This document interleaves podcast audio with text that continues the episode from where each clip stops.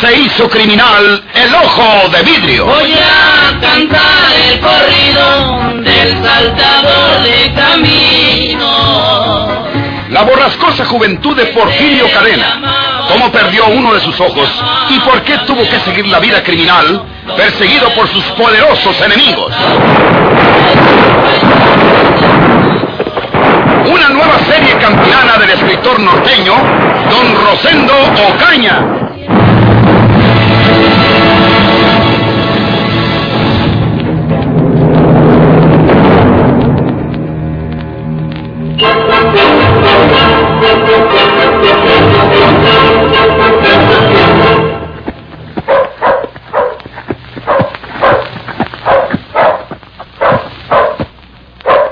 Buenos días, cuñada. Buenos días, Andrés. Dame razón, Dilogia. No está por aquí. No, tú. No ha venido. ¿Que no está en su casa? No está. Llegué ahorita a buscarla, pero no está. Están los niños dormidos. Mi hijo Marcelo se estaba levantando. Le pregunté por su mamá y me dijo, ¿vos quién sabe que dónde andaría? Pues es muy de mañanita, tú. No debía andar lejos, porque tiene que darles de desayunar a los niños. Iré a buscar algunos blanquillos de las gallinas que ponen entre el monte. Pues que eso sea. Bueno, pues eh, daré la vuelta más tarde, porque tengo que hablar con ella. Traigo un orden del juzgado para ella. Con la venia. Que te vaya bien, Andrés. Pues, pues, ¿para dónde ganaría Eulogia? ¿Qué será eso del juzgado que dice Andrés? Válgame. Y Andrés ya ganó por el camino del pueblo. No le haya pasado alguna cosa mala a Eulogia. Me acuerdo cuando doña Merenciana se quedó tirada entre el monte porque le picó una víbora. ¡Ay! ¡Beto! ¡Ahorita vengo, Beto! ¡Voy a darle una vuelta a Eulogia!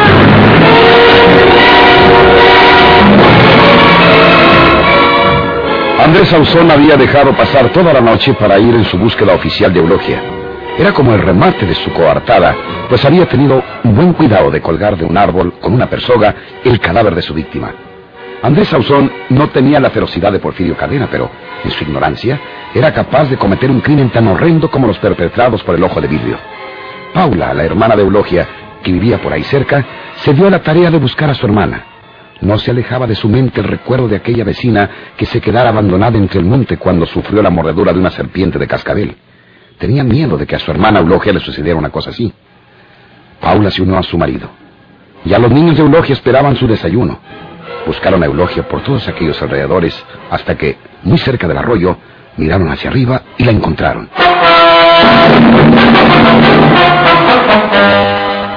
Eulogia estaba muerta. Descolgaron su cuerpo, la cubrieron con una cobija y dieron aviso al pueblo y a las autoridades de la villa. Andrés Sauzón llegó acompañando al juez de letras. Condujeron el cadáver a Jacalito.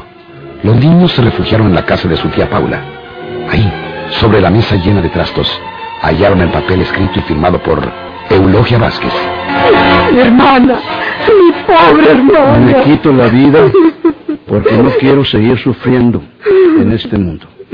Eulogia Vázquez. Solo que ella escribió esto a su manera. Escribe quiero y escribe también Eulogia en lugar de Eulogia. Chihuahua. Pues, ¿qué le daría a esta mujer dar un paso encina? Yo la vine a buscar muy de mañanita. ¿Te acuerdas, Paula? Sí. Quería darle la orden de usted, señor juez de letras, para que se presentara a las 10 de hora en el juzgado, pero pues, no estaba aquí en el jacal. Los niños estaban bien dormidos. Nomás Marcelo se estaba levantando. Fui con Paula para preguntar por ella.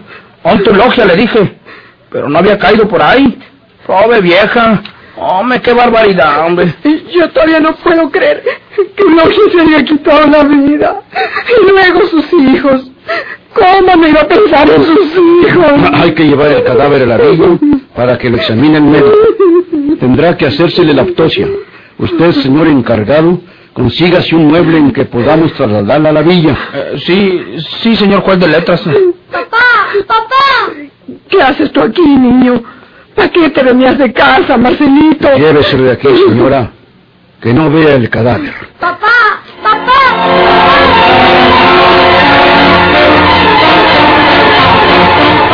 El pequeño Marcelo, hijito mayor de Eulogia y Andrés, nombraba a su papá y lo apuntaba con su pequeño índice.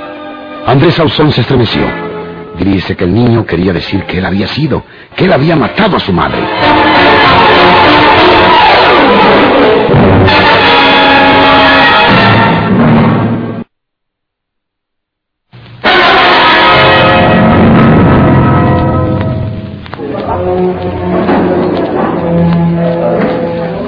Que se retiren esos curiosos encargados. Sí, señor juez de letras. Váyanse, hombres. ¿Cuántas veces les tengo que decir que se larguen de aquí? ¡Sálganse en para afuera todos! ¿Qué le parece, doctor? Pues eh, no hay otra cosa que admitir, sino que esta pobre mujer se ahorcó. Debe haberse trepado al árbol. Lo dispuso todo. Se dejó caer al vacío y quedó pendiente de la cuerda. Es imposible tratar de localizar otras huellas en el cadáver, porque aquí no contamos con elementos para el caso. Si usted tiene motivos para sospechar otra cosa, señor juez, eh, pues eh, eh, tendría que llevarse el cadáver a Monterrey. ¿Cómo? ¿Quién lo prepara para que se evite la descomposición? Además, tal vez no sea necesario. Estas gentes son muy sufridas. Esta mujer debe haber padecido alguna enfermedad que la atormentaba bastante y tomó esa determinación después de una noche en que el dolor debe haberle quitado el juicio. Fíjese usted que lo hizo por la noche, quizá a la medianoche o por la madrugada, después de soportar sabe Dios cuántos tormentos. Hágame su certificado, doctor, y especifique lo que usted cree como me lo acaba de decir. Yo voy a dar fe de todo esto y entregarles el cadáver a sus familiares para que le den cristiana sepultura.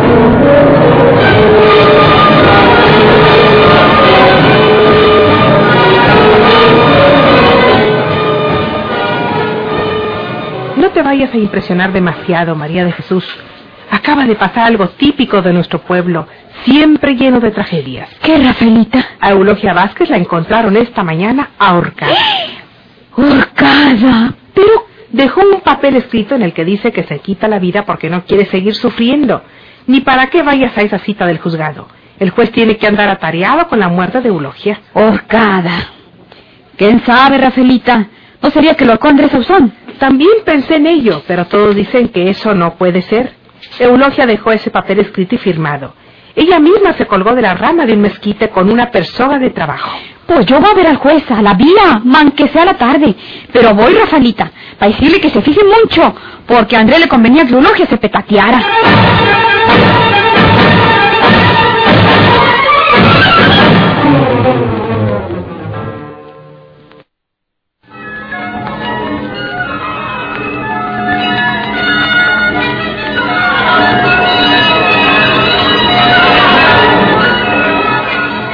Le ruego, señora, que espere un nuevo citatorio mío quizá dentro de unos días, porque ha ocurrido algo, como usted lo sabrá, que hace cambiar el aspecto de la acusación que pesa sobre Andrés Sauzón por el delito de bigamia. Es decir, él se casó dos veces a sabiendas, pero ya una de las esposas falleció y... ¿Y por qué falleció Eulogia? ¿Por qué se murió? Hágame el favor de decírmelo usted, señor juez de letras. Usted debe saberlo ya. Digo, seguramente ya le contaron algo de la tragedia de esa pobre mujer. ¿Se suicidó? Eso dicen, señor juez de letras. ¿A qué le convenía que Eulogia se muriera? ¿Qué? Mire el que andaba en apuros porque tenía de a dos mujeres, porque se casó dos veces, como usted mismo lo acaba de decir. Pues Andrés Ausón, ¿no se le hace a usted que Andrés puede que la haya ahorcado el condenado? Señora, ¿No lo cree usted capaz? ¿No sabe usted que ya una vez hace mucho tiempo Andrés le dio un tiro a Eulogia en su misma casa? sí, pero en este caso... ¿Y no sabe usted también que a mí, el muy condenado y aborrecido, me dejó tirada con tres tiros en el cuerpo, que por puro milagro no me quedé muerta? Mire, señora... Y un hombre de esos no es capaz de ahorcar a la mujer que le estorba, porque lo pueden meter en chirona por ella. Se cansa, señor juez de letras. ¿Trata usted de decir que Andrés Ausón ahorcó a la señora Eulogia? Y me canso de decirlo, señor juez de letras. Pues está usted equivocada, señora, porque no se trata de un crimen, sino de un suicidio. Y ya que está usted aquí, vamos a otro asunto que le corresponde. ¿Por qué desenterró a usted los restos de su hermano Porfirio Cadena sin dar ningún aviso a las autoridades? ¿Mm? ¿Por qué? Por su, porque, este...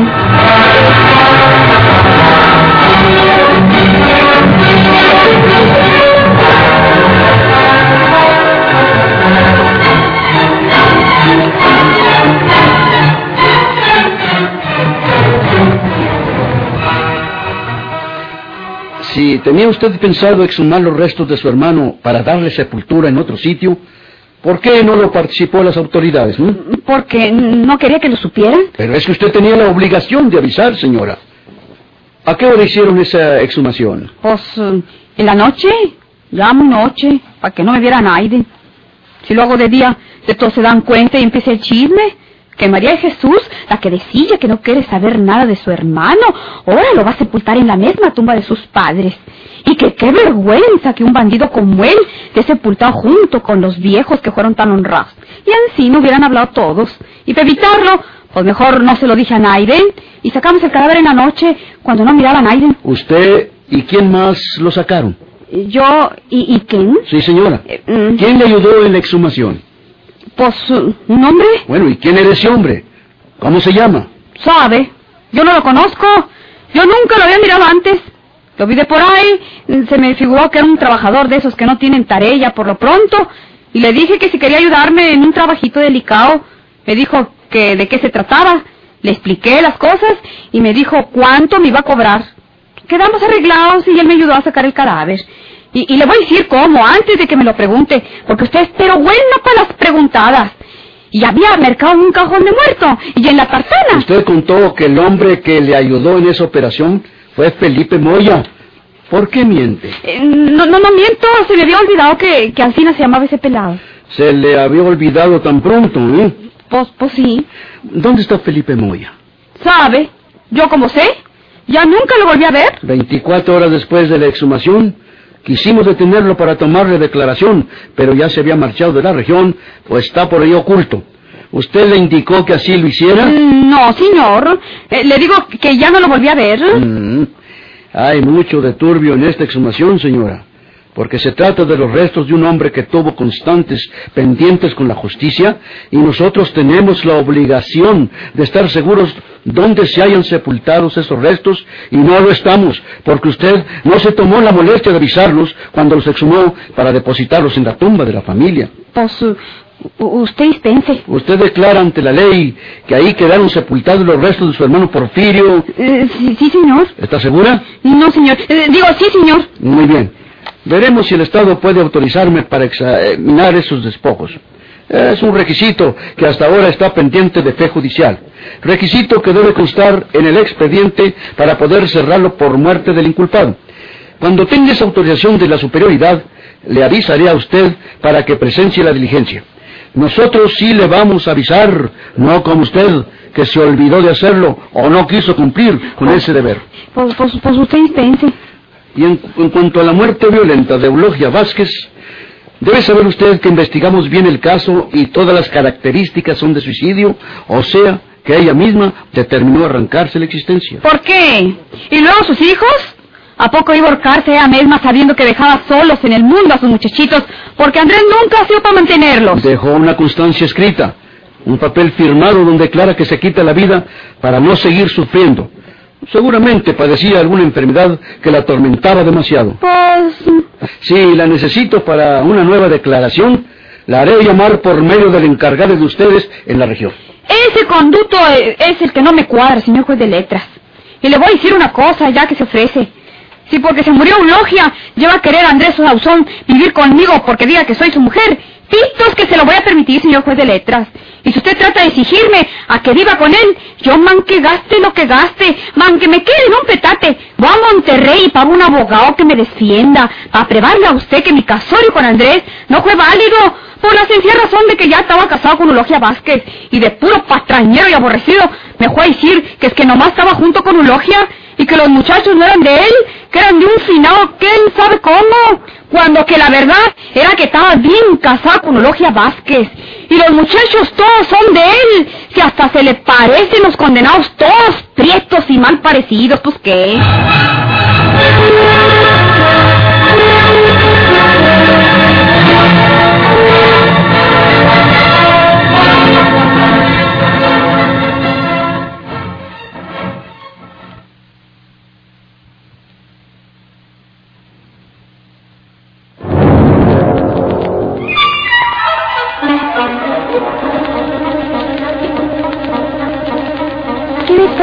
¿Qué ves por ventana, María Inés? Estaba viendo a tu jardinero. Yo sé por qué lo veías con tanta atención. Por la misma razón que lo estudié yo cuando lo trajo José Villalta. Es un viejo. Y Porfirio acostumbraba a disfrazarse de viejo. ¿Verdad que eso te hizo observarlo detenidamente? Sí. Tontas las dos, como si no supiésemos que Porfirio murió. Cuando lo trajo José Villalta, con solo ver que era un viejo con unas barbas, como las que empleaba Porfirio, para disfrazarse de anciano, me puse a temblar. ¡Ay, qué tonta! sí. Si Porfirio viviera, yo sospecharía que él era disfrazado de viejo. Y mayormente justificaría mi sospecha esos lentes que usa bastantes gruesos los cristales. Apenas se le ven los ojos. Usa lentes porque ya está muy viejo. Ya no ve bien. Fue lo único que le dije a José. ¿Para qué me trae un jardinero tan anciano, José? Le dije. Y me respondió que se trata de un hombre muy conocedor en su oficio. ¿Sabes por qué creo yo que te consiguió un jardinero tan viejo? Para evitar que te vayas a enamorar de tu jardinero y no lo quieras a él. Ay, qué incorregible eres, María Inés. A todo el hombre que ves cerca de mí le atribuyes enamoramientos de mi persona. José es mi administrador. Por ahora sí. ¿Crees que no observo cómo se ve? ¿Yo? ¿Cómo lo veo yo, María Inés? Igual que los veo a todos, yo... No niegues que es un buen tipo, José Villalta, querida Juana. Bueno, sí. Tendrá su novia por el rumbo donde vive. ¿No tiene novia? ¿Cómo lo sabes? Bien. ¿No soy algo así como tu secretaria? Bueno, pues he ido a preguntar algunas cosillas en el barrio donde vive tu apuesto administrador. María Inés, es una imprudencia. Puede saberlo él y pensar que no le tengo confianza. No lo sabrá, descuida. No tiene novia. Vive con su madre a la que quiere mucho. Es un buen hijo y un muchacho modelo. Será un marido ideal para ti. María Inés, no bromees con esas cosas. No me hagas caso, mujer. Ya sabes que yo quisiera lo mejor para ti. Día quise que fueras dichosa. Por eso te presenté al compadre Felipe. Pero si me falló la de buenas esa vez, ya no quiero meter el zapato. Sin embargo, hay algo que tenemos que reconocer las dos, sinceramente. Somos un par de viudas, no tan despreciables, modestia aparte. José es un muchacho que ya tiene sus añitos, un pollo ronco, diríamos. y si no se enamora de ti, tal vez se prenda de mí, o a la viceversa. Si no te enamoras tú de él, quizás me enamore yo. ¡Ay, loca!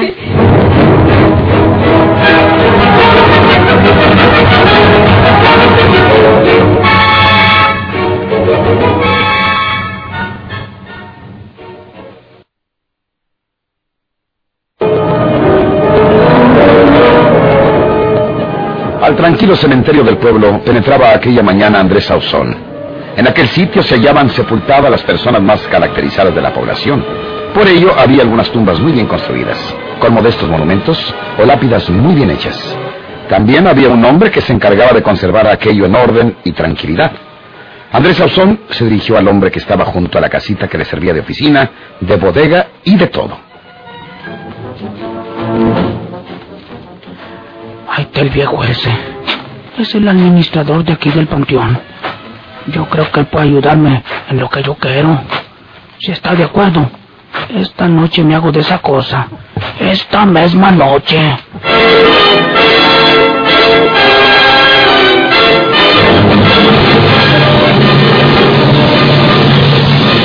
¿Por qué se hizo criminal el ojo de vidrio?